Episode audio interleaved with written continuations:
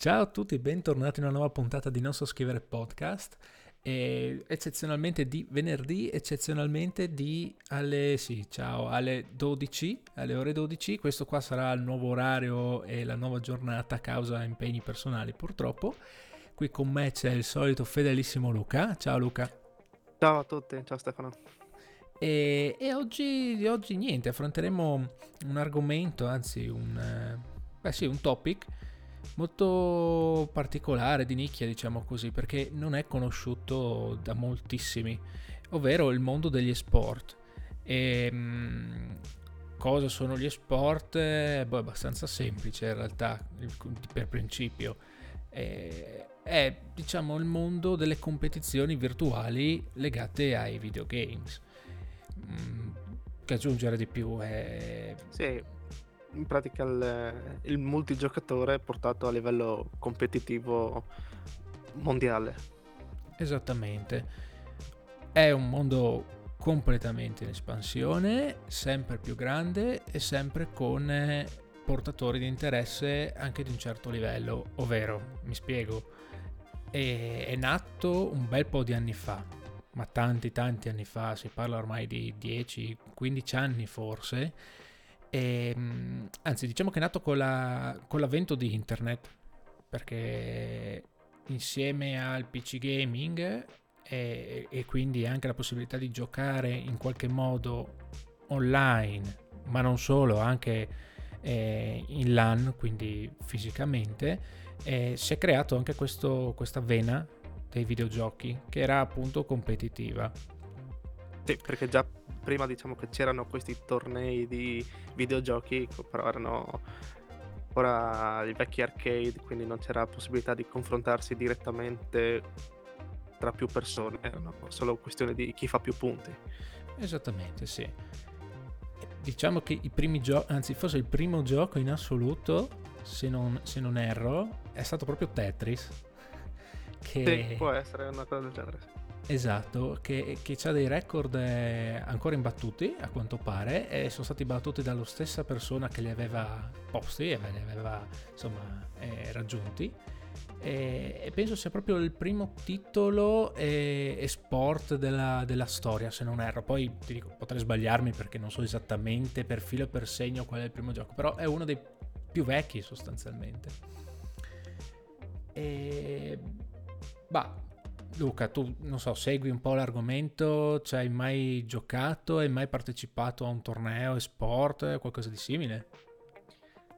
Allora, partecipato no, perché sono scarso in qualsiasi cosa tocchi. Quindi, cioè, ci, ci, gioco, ma non a livello competitivo.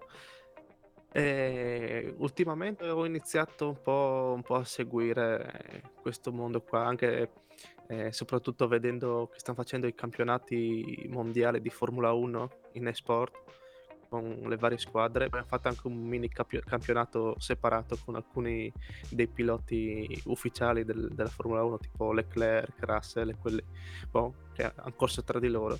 Però comunque stanno facendo anche i campionati, i campionati esport di Formula 1 con gamers eh, normali, diciamo, non piloti sì. ufficiali.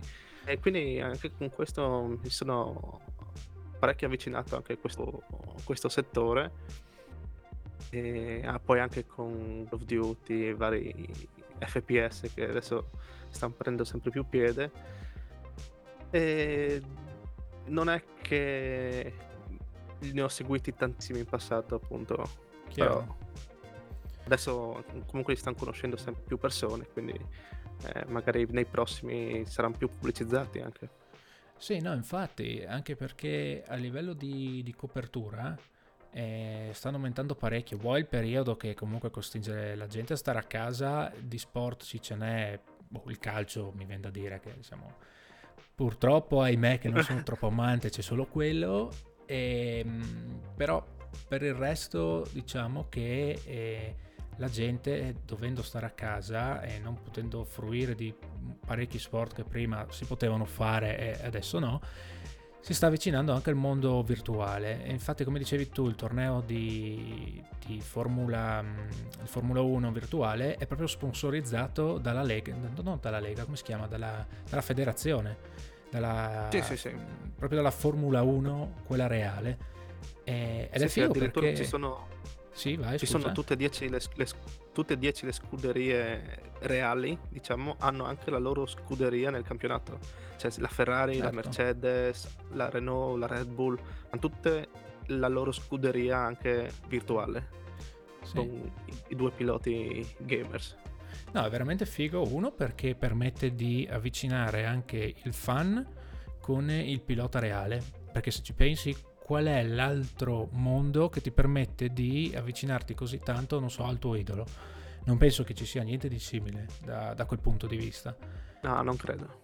E, e in più permette anche, in un certo qual senso, al pilota stesso di allenarsi. Perché sembra una cagata, ma i giochi di adesso hanno raggiunto un livello di realismo tale che vengono spesso utilizzati anche come allenamento da atleti professionisti. Mi viene in mente appunto la Formula 1 con le postazioni da gaming tipo di Leclerc e company. Loro hanno detto appunto che si allenano anche su queste postazioni per aumentare la propria capacità di guida le proprie abilità nel mondo reale ovviamente. Quindi sì, eh, non è così banale insomma. Sì, E- esatto. Sì, sì. No, ma E, e questo sta portando anche sempre più interessi in, in questo, in questo ambito e attira pe- persone e quindi di conseguenza anche un, un grosso giro di soldi. Cavolo, se è vero. Stavo leggendo tipo un paio di giorni fa che nel 2020 il mondo esport ha fatturato quasi un miliardo di dollari. Quindi tralasciando i ricavi dei videogiochi, tralasciando tutto il mondo annesso, solo l'esport ha fatto un miliardo. Ovviamente è da dividere anche nelle varie leghe, eccetera, che magari affrontiamo, affrontiamo dopo l'argomento. Ma pensare che un- uno sport virtuale possa trarre così tanti sponsor qualche anno fa era impensabile. E- però è, anche positivo perché vuol dire che le- il mondo si sta evolvendo e si può sviluppare anche qualcosa di, di più, di più, non so, capillare e può arrivare anche a chi non ne conosce proprio di questo mondo. Che può sembrare una cagata da, non so, da, da bambini eccetera, però attenzione perché se ci sono aziende come la Red Bull, la Monster, aziende eh, automobilistiche e aziende comunque conosciute a livello mondiale come brand che decidono di sponsorizzare questa cosa qua, vuol dire che c'è un certo inter- interesse anche spinto molto dal livello economico, cioè dal, dall'aspetto economico, quindi attenzione. Ehm, boh, a me affascina un sacco sta Sì. roba qua, tantissimo. Non so te. Sì, sì, per- perché appunto eh, siccome è un, è un ambiente che cresce più o meno del 10% ogni anno, quindi si, si parla di un miliardo, eh, sono crescite veramente importanti. E, e appunto di questo miliardo circa 600 milioni sono solo derivate dagli sponsor. Appunto, come dicevi tu, eh, ci sono sponsor anche importanti a livello mondiale, come Sì. anche- ad esempio c'è anche la Adidas Sì, che, che è famosa tra, tra gli sponsor, ma poi tantissime altre, altre aziende che continuano a, sp- a sponsorizzare, anche la Coca-Cola adesso mi viene in mente, bravissimo. eh, poi Toyota anche. sì. Mm. Eh, Quindi- Sì, aspetta, e ci sono anche sponsor curiosi che però eh, sono diventati famosi e no, anche se lo erano già prima, per degli aspetti, come dire, no etici, eh, beh, diciamo etici. Tipo so che c'era un team di sport che era stato sponsorizzato relativamente da Pornhub e da YouPorn, ma li hanno esclusi dalla competizione appunto perché rappresentavano un sito per adulti, no? E ok, ci può stare come idea perché secondo loro associavano videogioco a un qualcosa per bambini, però cazzarola, non puoi escludermi eh, squadre sponsorizzate da siti porno quando però permetti a- di partecipare ad alcuni tornei a team che sono sponsorizzati da alcolici. Cazzarola sa sicuramente peggio un sito che promuove alcolici che uno che promuove del sesso sostanzialmente o del piacere. Non lo so, io lo vedo così, dopo boh, eh, ognuno ha la sua idea, però a me sembra una cagata pazzesca. Anche perché... Sì, sì, boh, sicuramente è che abbiano tanto bisogno di pubblicizzarsi, eh, perché credo che li conoscano chiunque, soprattutto in tempi di, di lockdown. sì, eh, anzi, eh, chi non lo conosce sta mentendo, per cui... Esatto, sapendo di mentire. esatto. E, ma a parte questo è una cagata perché probabilmente quei siti lì sono quelli che hanno più liquidità da spostare, se ci pensi. E, e purtroppo al di fuori di quei siti lì non possono spostarli perché ci sono sempre problemi di politically correct, eh, aspetti etici, di family friendly, quelle cagate lì. Vabbè, bisogna sdoganare un po' sta roba qua secondo me. Esatto, ormai eh. si sta rovinando tutto no? in nome sì. del, del politically correct. Sì, sta diventando un po' tutto tossico. Leggevo anche che tipo eh, su dov'era che su qualche canale italiano avevano censurato dei cartoni animati perché tipo inneggiavano al bullismo, quando in realtà sì, li facevano vedere del bullismo, ma era per l'aspetto opposto, quando mentre eh, in Russia, se vedi i programmi che fanno là, che lì il politically correct non esiste, hanno fatto... Neanche il politically. Neanche il politically, bravissimo, soprattutto in questo periodo, e hanno fatto il programma Capodanno Ciao 2020, no? dove no, di politically bellissimo. correct non c'è niente. Ecco. Bellissimo. Sì, eh, Andate a cercarlo, guardatevi il video, dura 50 minuti circa, vi mettete lì, ascoltate con le cuffie, sì. poesia. Que- poesia al lì, poesia. Guarda, io ho visto, non per fare pubblicità, ma anche sì, il video su YouTube di Mark De Hammer che sì, faceva... Dio, è fantastico, faceva un paragone tra le, la, la, televisione italiana e quella russa, appunto parlando di Ciao 2020, mi sono piegato in due. Figata allucinante. Troppo e... bello. Veramente, Dio buono. E, e detto ciò, eh, tornando sull'argomento, eh, Mondo Esport è composto da N leghe, perché non è che ne esiste una, eh, ce ne sono parecchie, qualcuna legata a uno specifico videogioco, ma più in generale c'è la madre, o meno la più conosciuta delle leghe, che è l'ESL o ESL, dipende come volete chiamarla, che è l'Esport League. E cos'è questa Sport League? Praticamente è una lega come fosse la, la FIFA, diciamo così, che, che, praticamente raccoglie vari giochi e in cui i giocatori si uniscono, insomma, partecipano a questi tornei organizzati da questa organizzazione. Ehm, perché è figo? Uno perché chiunque può parteciparci, nel senso a tre livelli, il, mod- il livello non competitivo, o meglio, non no competitivo, non agonistico, diciamolo così, no pro, è, in cui chiunque può entrare e partecipare solo iscrivendosi al sito e partecipando ai tornei giusti. Ovviamente questo da console piuttosto che da PC, eh, indifferentemente. E ehm, poi c'è la lega intermedia che permette di partecipare più o meno a tutti, ma con premi a soldi. Quindi chi partecipa può anche guadagnare un, una certa somma di soldi, dipende, dipende dal gioco e dipende da quanto viene messo a disposizione dall'organizzatore. E poi c'è la Lega Pro che per accederci bisogna avere un certo tipo di punteggio e che eh, di solito dà accesso, se si vince, a dei premi abbastanza importanti, perché anche questo è un aspetto da vedere. E, ehm, quei tornei lì, se si vincono, possono portare a vincite anche di milioni di dollari. Milioni di dollari. Quindi eh, diciamo che è di nicchia, sì, eh, va bene che sia di nicchia, ma eh, se ci sono stati investiti così tanti soldi vuol dire che c'è un interesse. Quindi non, non è banale. Sì, basti pensare che gli eventi come le finali dei vari giochi sono tra gli eventi sportivi, diciamo, più seguiti di sempre, tipo l'anno scorso il Super Bowl, che è l'evento sportivo, diciamo, fisico più seguito di sempre, ha fatto circa 100 milioni di, di spettatori, 103 milioni di spettatori. E invece la finale di League of Legends mi pare, è arrivata a 100 milioni di spettatori in contemporanea. Esatto, cioè, quindi... nel, nel, picco di utenti collegati è arrivata a 100 milioni, quindi 3 milioni in meno dell'evento sportivo più seguito del mondo.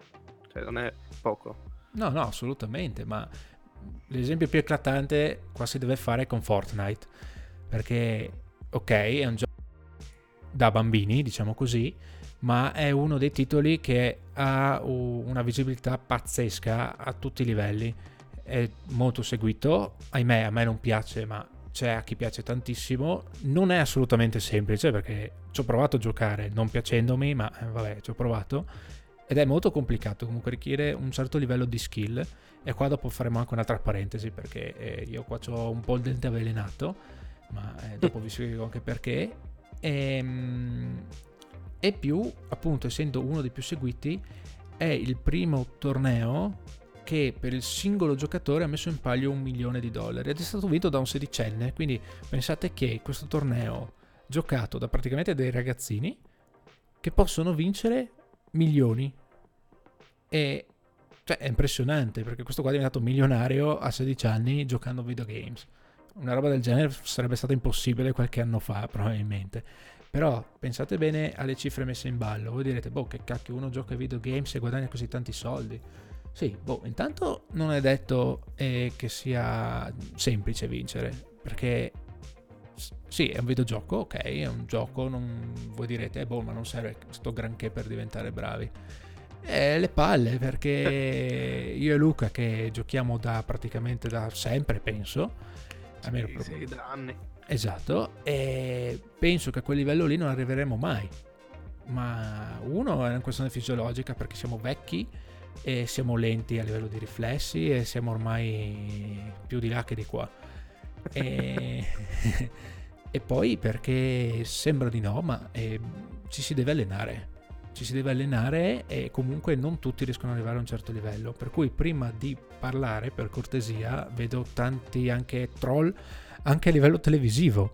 C'è gente che invita poi questi giocatori in tv, li sfotta in tv perché dice che giocano ai videogames. Ma avete provato intanto voi a giocare e arrivare a quei livelli lì? Boh, boh non è come spaccarsi la schiena facendo una corsa di atletica, ma non è semplice come può sembrare da fuori. Dimmi ah, Luca. Conta che generalmente l'Italia è uno stato abbastanza vecchio quindi cioè, anche come, sia come età media che come mentalità. Cioè, quando da noi iniziavano a farsi i primi tornei con i videogiochi in, in Cina si facevano già da anni. Quindi per dire, eh, anche in, in, Oriente, tipo i, i, coreani che sono fortissimi, sono, eh, sono, avanti anni luce anche in questa cosa, cioè anche come considerazione sono molto più presi in considerazione appunto. Qua sì, è no. visto come un, una, una, cosa da bambini. Sì, no, infatti, ma infatti parlando di nuovo di leghe, per alcuni giochi tipo PUBG, ovvero Player and Non Battleground, tu hai accennato ai coreani. E I coreani per quel tipo di gioco, ma anche League of Legends, che forse avevi già accennato prima, sono diciamo i più forti al mondo. Ma perché? perché là appunto hanno una mentalità lanciata anche sul, eh, sulla carriera del pro gamer. È, è, allucinante perché se ci pensi qua, e eh no, sei un coglione, stai giocando a videogiochi, è un gioco per bambini. Là hanno delle scuole che eh, preparano, preparano dei ragazzini a diventare dei pro gamer, pro gamer quindi hanno delle sessioni di gioco, sessioni di studio di strategia, ovviamente anche le, le classiche materie, perché non puoi essere un ignorante, no? Però ti preparano a diventare un pro gamer e, e se ci pensi il divario di mentalità fra noi, per esempio, ma anche altri paesi, e non so, la Sud Corea, la, la Cina e altri stati è, è allucinante. E, ehm, E pensa sì, sì, anche... qua in Italia sembra a, ad assistere ai titoloni sui giornali della serie videogiochi fa, fanno male, bambini violenti, sì. soliti titoli, luoghi comuni, butti lì per... Chiaro, per fare per il fare titolone. un po' di ascolti. Esatto. esatto. Sì, no, non lo so, sta roba qua non cambierà mai probabilmente da noi, però sono contento che almeno in altri stati la vedano in un'altra maniera. Non dico che fare il pro gamer sia eh, l'aspirazione di una vita che non sia una roba anche strana se ci pensi, no? Però cioè il mondo cambia con l'avvento di internet è cambiato tutto e ci si sta evolvendo. Anche quello lì purtroppo è un business, vuoi o non vuoi, e bisogna in qualche modo sfruttarlo. Là lo stanno facendo bene, eh, creando anche dei team molto importanti, molto grossi, con delle gamer house eh, proprietarie, ovvero delle case in cui vanno a vivere proprio questi pro gamer per allenarsi e giocare insieme. E, e quindi si stanno creando un ecosistema e un'economia propria, cosa che eh, da noi penso non arriverà mai, cioè c'è ma è molto molto piccola. E... Ci arriveremo in ritardo come sul 90% delle cose, però... Chiaramente, sì, assolutamente. E parlando sempre di team, ehm, ti faccio una domanda. Tu conosci qualche team o giocatore di qualche team famoso? Allora, cioè, no, senza, eh... senza, leggerti qualche appunto che ti sei preso, è eh? così a pelle. No, no, stavo pensando a livello di team, eh, sinceramente no. Ok. Cioè, no, di team no, diciamo. Come giocatori famosi, boh, ci sono quelli che sono gli streamer più famosi, come può essere Ninja, eh, oppure anche qua in Italia ne abbiamo un paio, ma comunque che non ne conosco moltissimi ok? Ecco perché questo è un altro aspetto, perché ovviamente tornei molto in vista ormai, team molto in vista e quindi si fanno anche una certa fan base, così come i giocatori che spesso e volentieri poi diventano eh, esclusivamente streamer, quindi uscendo dal team, ma giocatori molto forti che poi diventano a loro volta famosi nel, nella loro nicchia, perché se vogliamo parlarla così anche se di nicchia ormai non parlerei perché vedi Ninja quanti ha 6 milioni di followers tipo quindi sì, eh, sì. nicchia fino a un certo punto. milione al mese quindi sì no, io sapevo addirittura no sapevo addirittura che lui fatturava una roba come boh, 500 mila dollari al mese in streaming ma sarà aumentata nel tempo mi viene da dire sì ma devi aggiungerci anche gli sponsor mi pare a quel, a quel numero lì sì che non puoi sapere la cifra esatta tra l'altro per cui probabilmente eh, ecco. sarà molto molto di più E cosa stavo dicendo? Sì, team. E tra cui, non so, alcuni fra i più famosi sono gli Fnatic o Fanatic, letto così, e i 100 Thieves, i 100, i 100 ladri, e mm, i Kulash, che non è il Gulash, ma è il, la Q di quadro Lash, e poi, non so, scendendo anche eh, in territorio italiano ci sono i Makers, ad esempio, che sono molto forti. Tra l'altro, il team è stato fondato da uno dei due cantanti degli Zero Assoluto, tanto per dire. eh, ah, ridi tu? Lo sapevo. Ecco, vedi quante cose che si scoprono. Sì, sì, lui si è lanciato e ha creato un team sport eh, italiano e io voto... Ah, eh, gioca dimmi, lui. scusa. E, allora, non lui. so... No, è un giocatore, sì, ma non so se fa le sport. Mi sembra che lui sia solo il fondatore. E, ehm, e io ho avuto la, la, fortuna barra sfiga di trovarli contro in un torneo esport, perché sì, io giocavo in torneo esport eh, di PUBG, scarsissimo come pochi, ma giocavo. E sono, sono, no, loro sono forti, sono molto forti, erano riusciti ad arrivare anche agli europei di, di PUBG nella lega proprietaria del gioco. E, e diciamo che è una realtà conosciuta anche in Europa, quindi abbiamo dei team italiani riconosciuti ma neanche troppi. E, e insomma, dicevo, questi team grossi alla fine sono talmente conosciuti che producono anche del merchandising proprio. Se ad esempio andate a cercare Fnatic eh, su, su, internet troverete sicuramente il loro sito. Tra l'altro è un, è un, team sponsorizzato direttamente da OnePlus, che è il main sponsor eh, della squadra. e, e hanno un, tutta una serie di merchandising, compreso hardware e periferiche per PC, che sono anche di una discreta qualità. Quindi questi qua, oltre a fatturare un sacco nei tornei, macinano soldi anche vendendo hardware. E, e poi dicevo i One Under Thief, che mh, mm, è stato fondato da un ex giocatore di, eh, mi pare Call of Duty, ma non vorrei dire una cagata, che si chiama Nadeshot, il, suo nickname ovviamente è Nadeshot, e, mm, e ha creato un, un mini impero eh, con un, non ultimo l'acquisto di una gaming house da, mi pare, 7 milioni di dollari, praticamente un capannone intero dedicato solo a streamer e, e allenamento dei propri giocatori, fatturando un sacco in pubblicità, ma tantissimo. Quindi, ok, eh, prima era di nicchia, adesso sta diventando anche un, fornitore di servizi, perché sostanzialmente le aziende si appoggiano a loro avendo tanta visibilità. Eh, calcolate che uno streamer medio di o una o l'altra casa, per fare un esempio, ha circa, non so, alla giornata 3.000, quello più schifoso, quindi vuol dire 3.000 potenziali acquirenti di quel certo prodotto sponsorizzato, fino a un massimo di 300, fino a un milione di visualizzazioni a stream. Attenzione a stream, quindi molto appetibile per chi vende qualcosa. E, ehm, in più, non so se tu lo conosci Luca, ma Shroud, il mai hai sentito? Sì, ho sentito. Ok.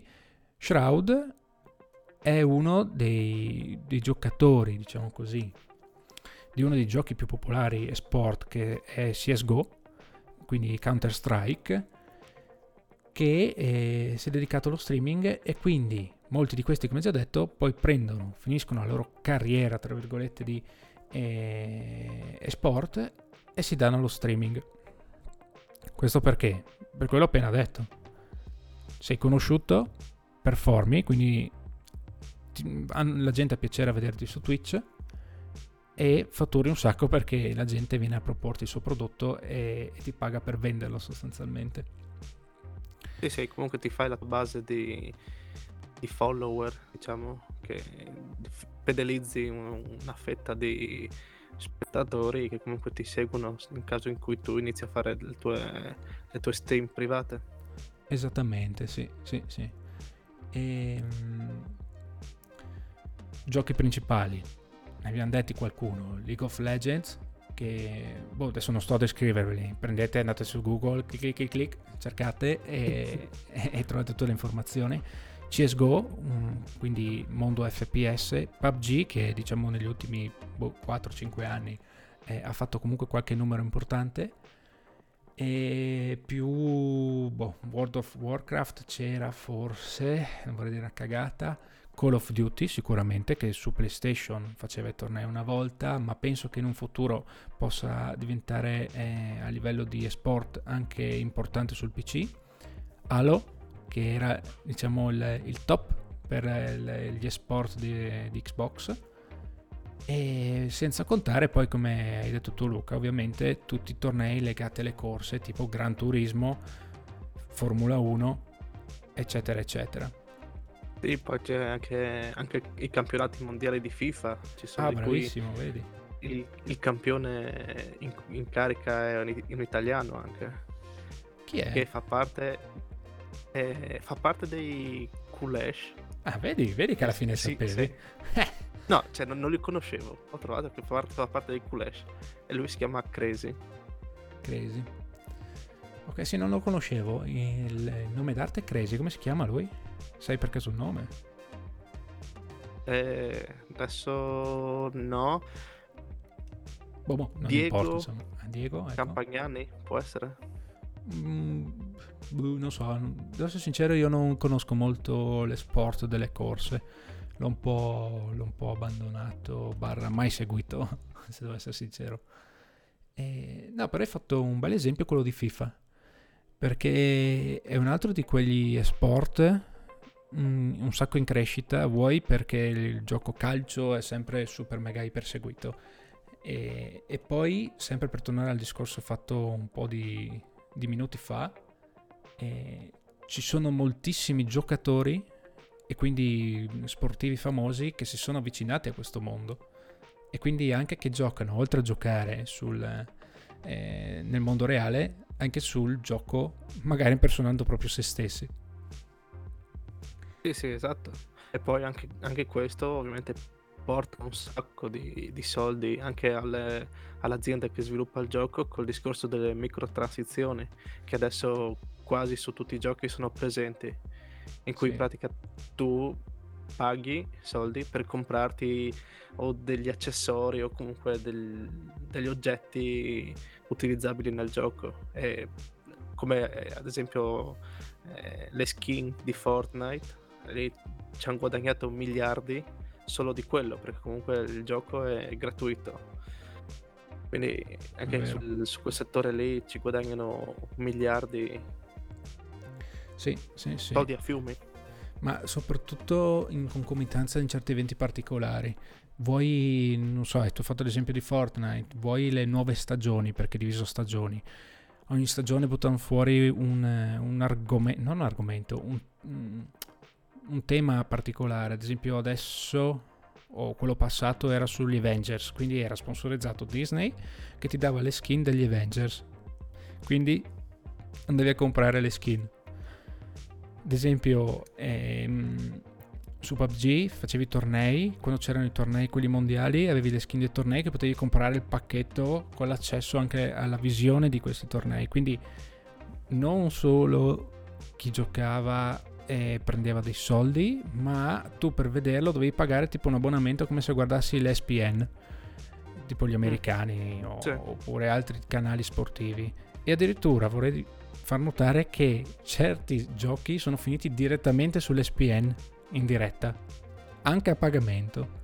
Quindi diciamo che sta diventando, oltre a un discorso di tornei virtuali in rete, anche un, un programma mainstream, perché se anche queste aziende qua decidono di mostrare sulla propria TV, sulla pay, per, pay TV o pay per view, come cacchio si chiama, eh, dei tornei o dei giochi sport, vuol dire che qualcosa si sta muovendo lentamente, ma si sta muovendo. E, boh, ehm, non so, ci sono dei record legati a soldi e a vincite, però boh, non so se è così, così importante da, da, segnalare, a parte quello del bambino che avevamo già, eh, avevamo già accennato. Non so Luca se tu hai qualcosa da aggiungere, soprattutto il discorso FIFA, perché io lì capisco veramente niente. Già non capisco di calcio normalmente, figurarsi quello virtuale. Quindi non so. E boh, sì, anch'io non è che, che, che non ci gioco a FIFA più o meno da dieci anni, però eh, avevo trovato che c'è un ragazzo di 14 anni sì. eh, che sta diventando il, il nuovo dio di, di FIFA. ha tipo un record di 45 vittorie, scusa, 450 vittorie e 0 sconfitte. Boia. Eh, sì, sì, eh, sta venendo su un mostro. Cazzarola, è solo, tanto, che, solo eh. che non, sì, solo che gioca in, nei, nei, tornei, quelli che giocano nel fine settimana di FIFA. Ah. E oh, facile. Ci, eh no, perché ci, giocano, ci giocano tutti, nel senso anche sì, i sì, professionisti sì. giocano a, a quei tornei lì e non può ancora partecipare ai tornei quelli per i professionisti, diciamo, perché lui ha solo 14 anni e servono almeno 16 per potersi iscrivere, quindi ha ancora due anni per far pratica per poi stracciare tutti esatto. a livello dic- mondiale. Diciamo che è nell'età, nell'età, perfetta, perché se è già forte adesso c'ha almeno 10 anni di, di carriera, diciamo così perché di solito l'arco delle, del giocatore professionista va dai 16 quando può accedere ai primi tornei professionali, professionistici, non so come si dice, fino a circa 24 anni, 27 al massimo, poi c'è una decadenza fisica a livello di riflessi e quindi diciamo che sono pochi i giocatori che sono andati oltre quell'età lì. Sì, sì, al infatti quelli, quelli, che attualmente sono eh, tra i quelli che stanno prendendo sempre più piede sono tutti o degli anni 90 o inizi 2000. Esatto. E poi una roba figa che è curiosa perché tante volte non si sa, questi qua sono stipendiati, eh.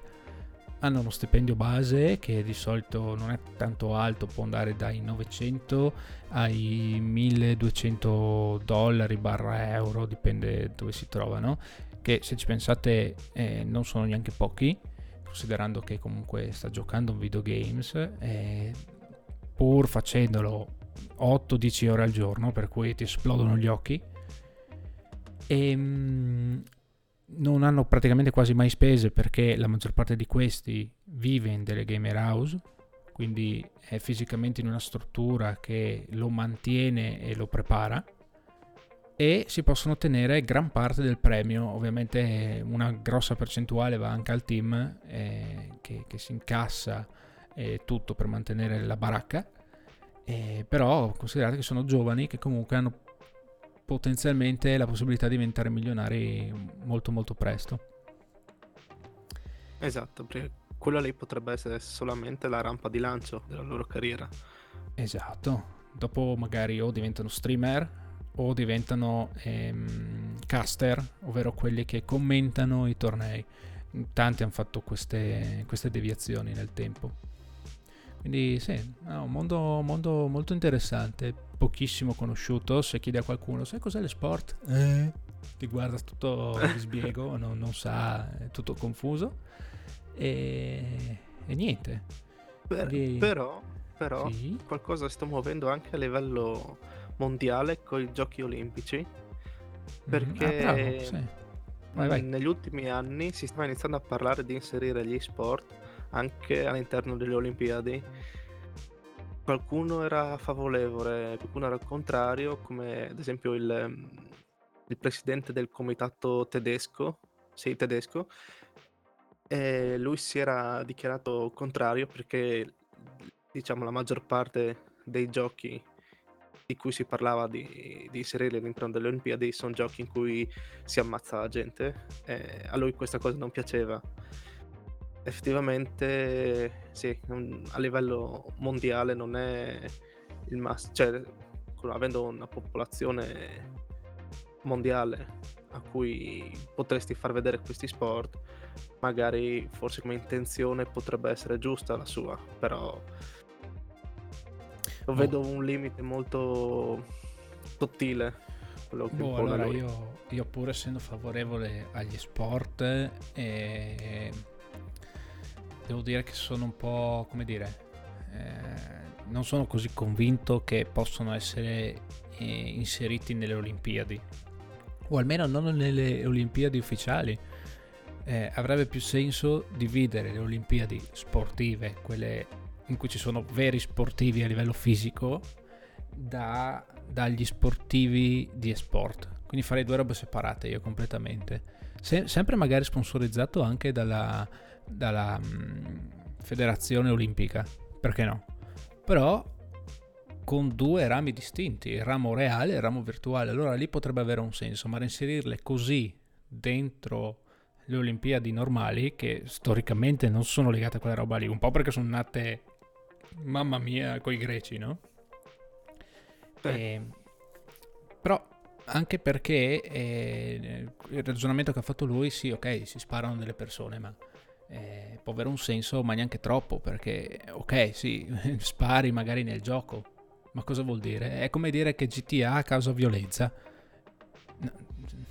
No, eh, probabilmente quello che giocava GTA, che poi ha preso Kalashnikov, è andato a scuola, ha ucciso mezza, mezza scuola, era perché era uno squilibrato prima, non di certo perché si è messo a giocare a GTA.